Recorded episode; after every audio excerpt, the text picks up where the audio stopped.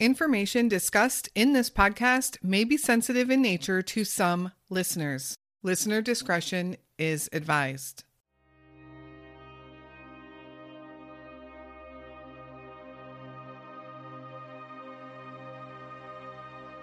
Oakley Carlson might have been just five years old in 2021, but her life had already been tumultuous.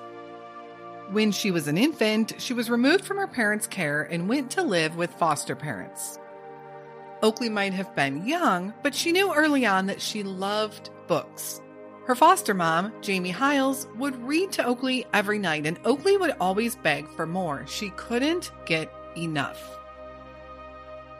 Her foster parents would keep her until she was about to turn three when they were ordered to return Oakley to her biological parents. Her foster parents were devastated as they had fallen in love with Oakley, but they were also fearful for the life that she would be entering into. As it turns out, they had every right to worry.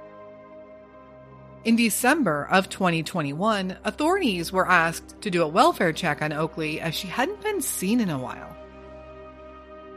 Her parents had multiple stories as to Oakley's whereabouts, but ultimately the child was nowhere to be found. Where is Oakley Carlson?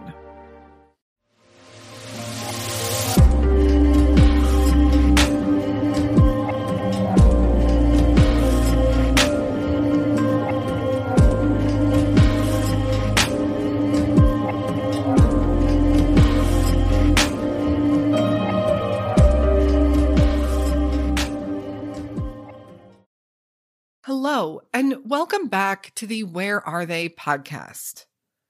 This story is baffling and frustrating. I'll leave a warning for you here. This case involves child abuse, child neglect, and involves some pretty other terrible events. In the likes of the Ayla Reynolds case or the Harmony Montgomery case, if you are sensitive to those topics, this might not be the episode for you. The goal of our show is to spread awareness of unsolved missing person cases, and this case certainly fits the bill. There has been some media attention for Oakley, but not nearly enough, and Oakley is still missing. If you aren't following us over on social media, please give us a follow. We share daily on Instagram and recently on Twitter, and we have a Facebook page as well. I always welcome case suggestions from you all this is how I can learn about those lesser known cases, the ones from your hometowns, or ones that you have heard about but feel they need more attention. A quick welcome to our newest Patreon member, Janelle. Thank you so much for your support. If you are interested in some bonus episodes and supporting our causes, I'll leave a link to our Patreon detective group in the notes. And lastly, a big thank you to our podcast partner this week, the Fetch app. More on them in a bit. So let's get into the story of Oakley Carlson. We're going to try to go with a timeline to help this case make sense. The case begins in 2016. Oakley Carlson was born in 2016 to Andrew Carlson and Jordan Bowers. Both Andrew and Jordan have an interesting history, and Jordan has quite an extensive criminal history with multiple charges of theft and drug related incidences. Also interesting, Andrew Carlson was an Aberdeen police officer until 2017 when he was decommissioned for perpetrating untrue statements. I don't have all the details of that, but interesting. Oakley was their third child. They had a one year old and a four year old when Oakley was born. At some point, with details not being released on this yet, Oakley was removed from her parents' care and put into the custody of the state, Washington State. It's also not clear if all the children were removed, but Oakley would go on to be fostered by Jamie and Eric Hiles. Both Jamie and Eric fell in love with Oakley, and as the years went by, they had hoped to maybe one day adopt the little girl. Jamie fondly remembers how sweet and loving she was and how much she loved being read to. Jamie said she'd read to Oakley every day, and Oakley would always beg for more reading time. It does give me some peace to know that Oakley had at least a few years of love in her life and was able to experience that. As Oakley was put into the custody of the Hiles in 2016, she would be removed from them in November of 2019, just as she was about to turn three years old. That November, Oakley was put back in the custody of her parents. Around that time, Oakley's parents, Jordan and Andrew, would have another child, giving them a total of four children to care for. They were living in a home that Andrew had previously bought in Oakville, Washington. This home consisted of over 300 acres of land and sits at the end of a dead end road. Andrew, Jordan, Oakley, and three other children were all living together in the home. There would be some rumors around the town regarding drug use in the home, and there would be some future charges, which we'll get into later. After Oakley had returned to her parents in late 2019, on at least three occasions, Jamie Hiles asked for a welfare check to be done on Oakley through the Department of Children and Family Services, the same department Jamie had graciously been a foster parent through. She had a feeling something was wrong and was very worried about Oakley. And understandably so, she had grown to love the little girl in the three years that she was in her care. The department has not made any statements regarding if they made these checks or what any investigation results were, or even why Oakley was put back into the custody of her parents. They have cited that they cannot comment on any of that, citing privacy laws. Which, look, I get it. I get the need for privacy when children are involved. We need to protect the children. But at some point, I think it's fair to say that in these type of cases, people need answers. The public is invested in these cases, and these are our children that we are talking about. It's the public tax dollars that fund these departments in most jurisdictions. We rely on these agencies to do the best they can for these children. But shouldn't the people have a right to know if these agencies are in fact doing their job in protecting the children? Harmony Montgomery, Ayla Reynolds, and Adam Herrman are other missing children cases that were in similar situations with questionable actions by the Department of Children and Family Services in those areas. But the thing is, we don't know the details of what all happened in any of those cases involving the department. Did the department fail? Where can the department do better in the future? We don't really know unless they come out and tell us. In November of 2021, there would be a house fire at the home of Jordan and Andrew in Oakville, causing the family to move out and into a local motel for a while. And the circumstances of the fire are definitely bizarre.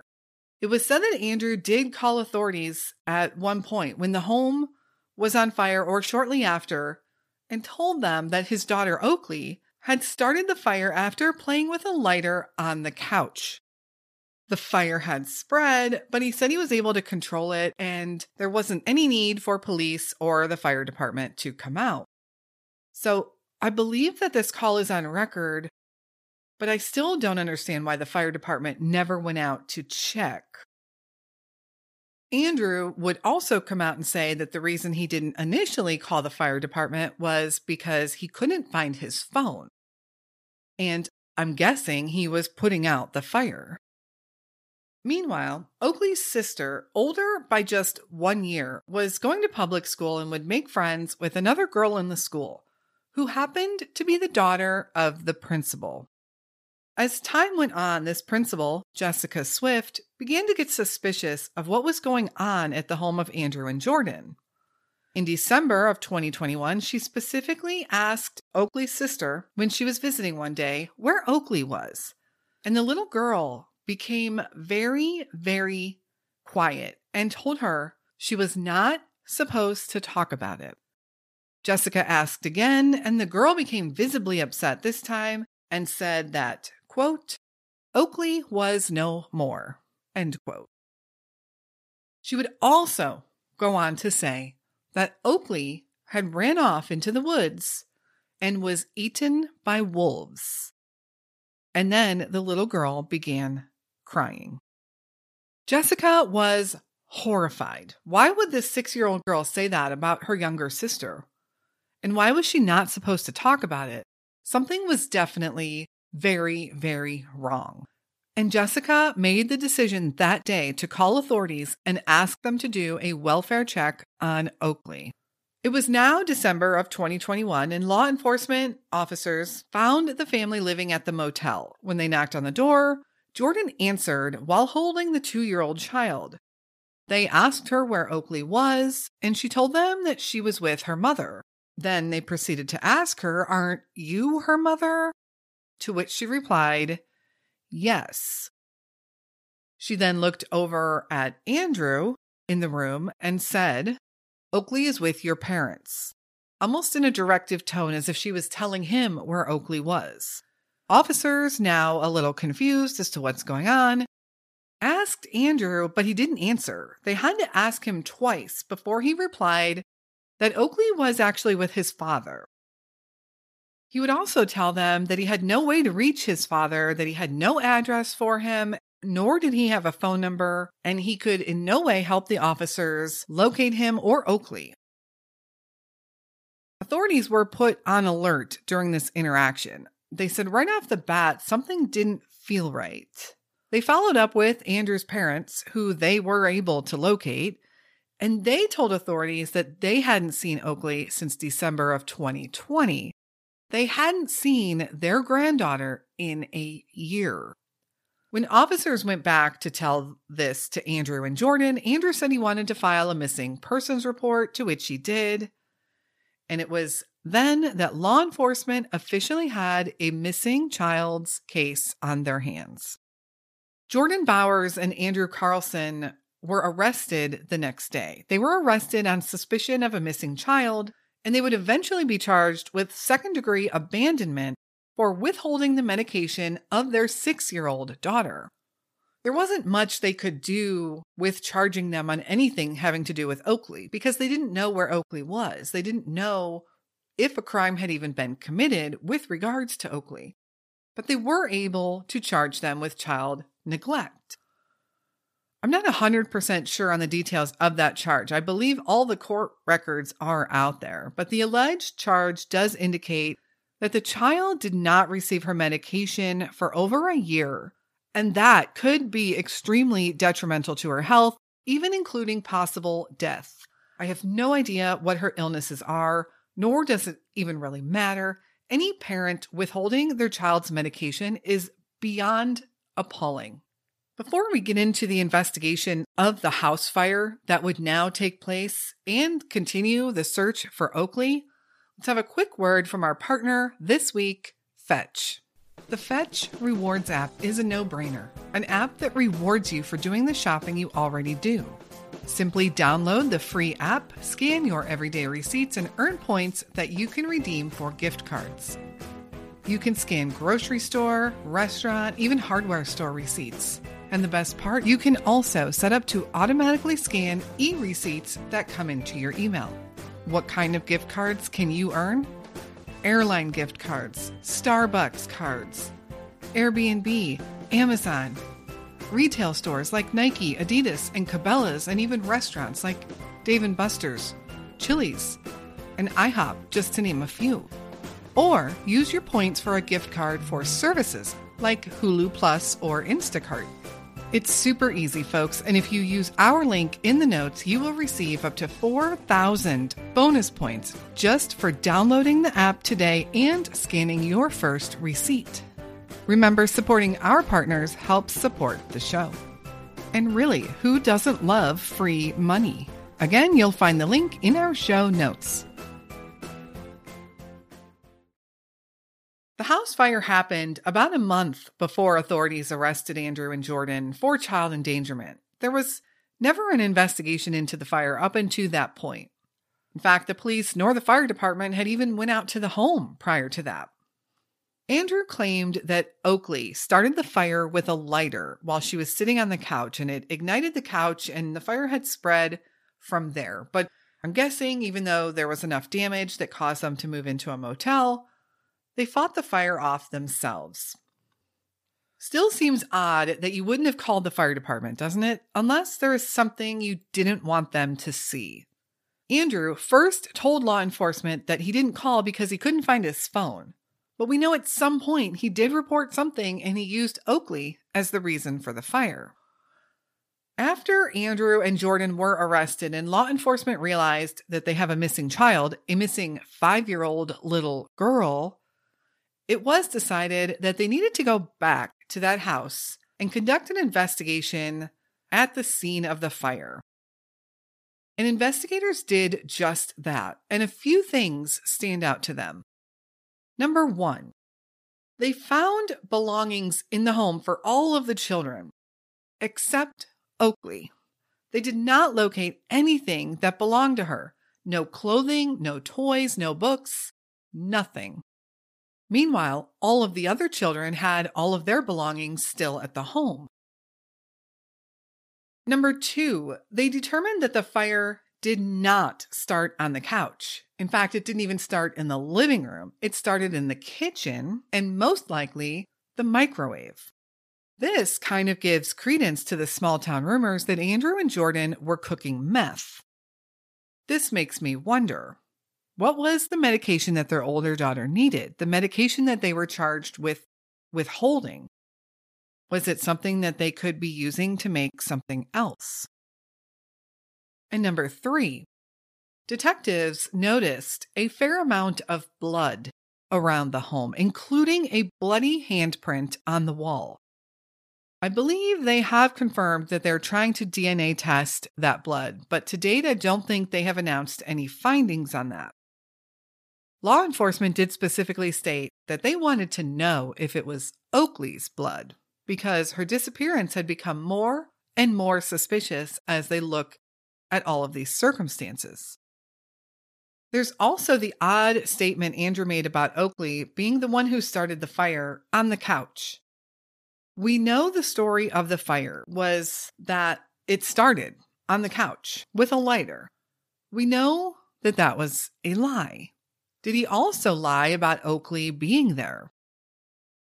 Why did he lie? Was he doing something illegal? Was there something to hide? So the investigation into the fire certainly caused more concern for Oakley, and people began talking.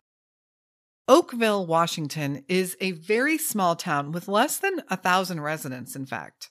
And as people began talking to each other, they realized that no one had seen Oakley for quite some time. The grandparents that were supposedly caring for her said they actually hadn't seen her in a year since December of 2020. And after being arrested, neither Jordan nor Andrew gave any additional insight as to where their five year old daughter Oakley was.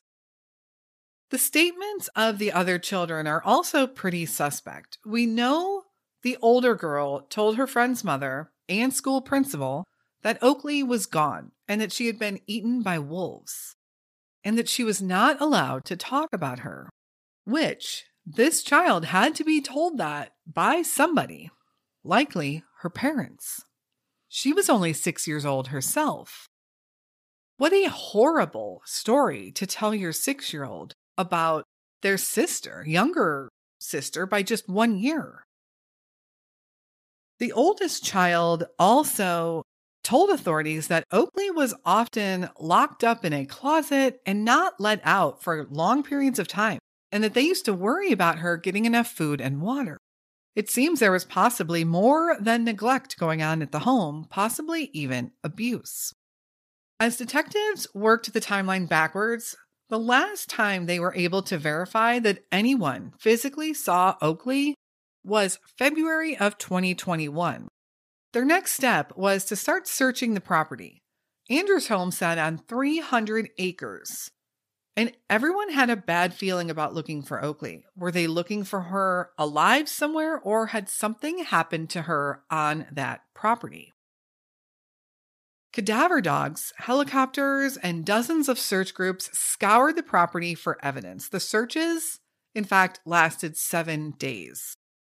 And it is really not known exactly what might have been learned from those searches or found, but we do know that Oakley was not found.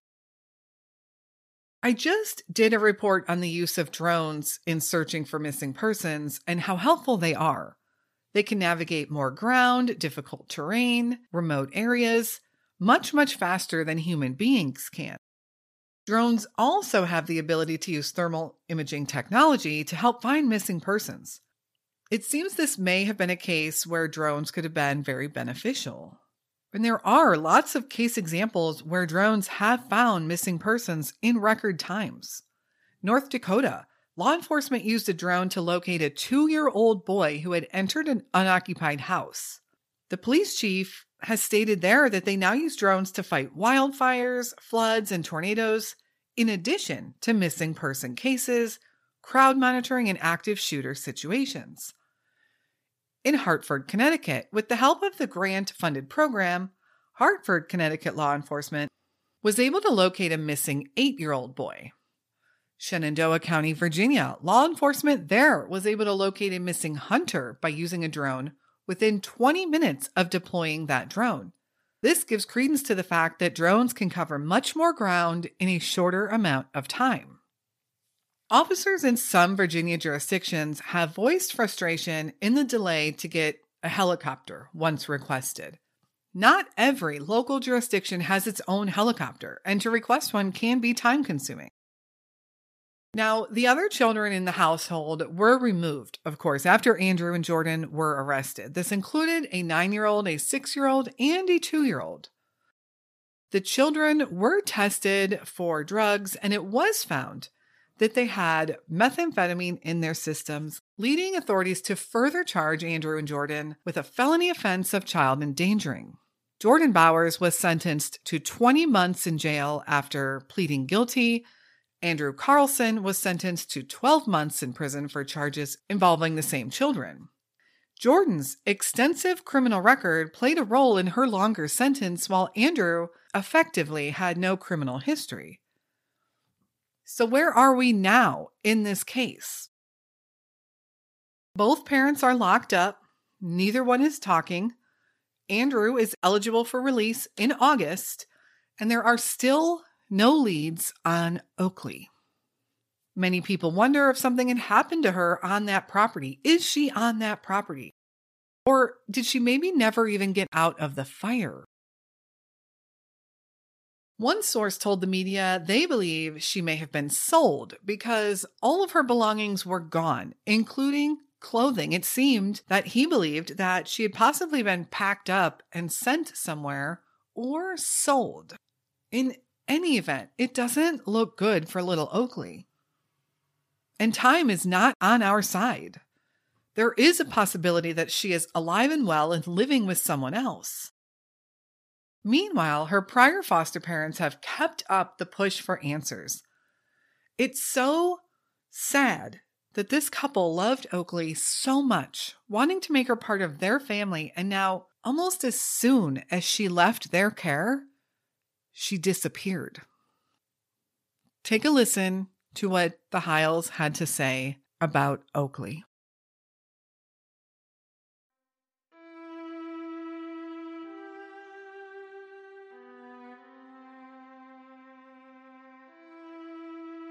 I really, at this point, you know, we're a month in, I really just want answers.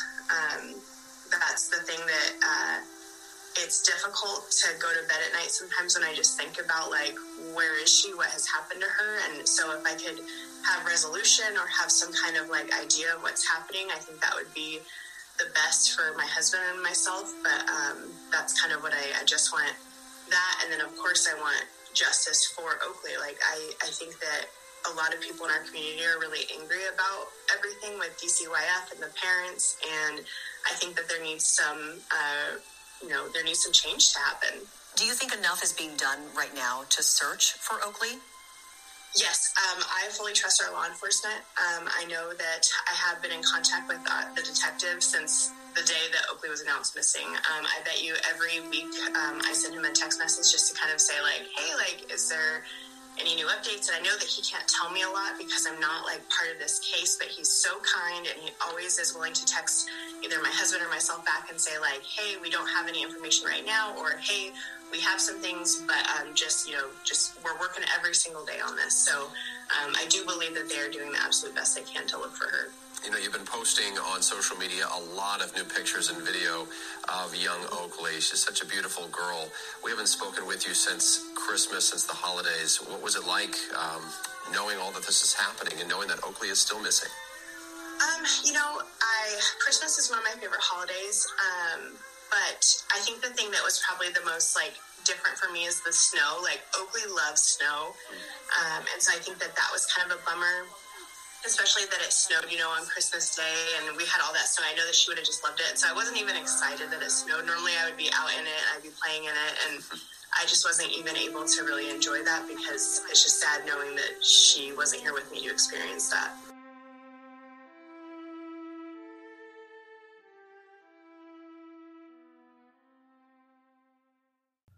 Oakley Carlson is described as a Caucasian girl with brown hair and brown eyes. She was five years old when she was reported missing last December. The reward for Oakley is now up to $20,000, and it very likely will go up from there if she isn't found soon.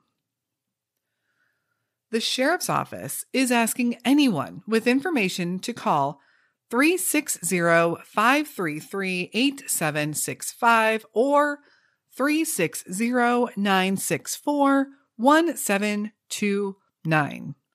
If you know anything about Oakley or have any information on the events leading up to Oakley's disappearance, please call and speak to somebody there. Thank you so, so much for listening to Oakley's story today. This episode is going up on National Missing Children's Day, so keep in mind there are many many missing children out there. Share Oakley's story any way you can through social media. Share her face, share her name, share her missing person flyer. Someone knows where little Oakley is.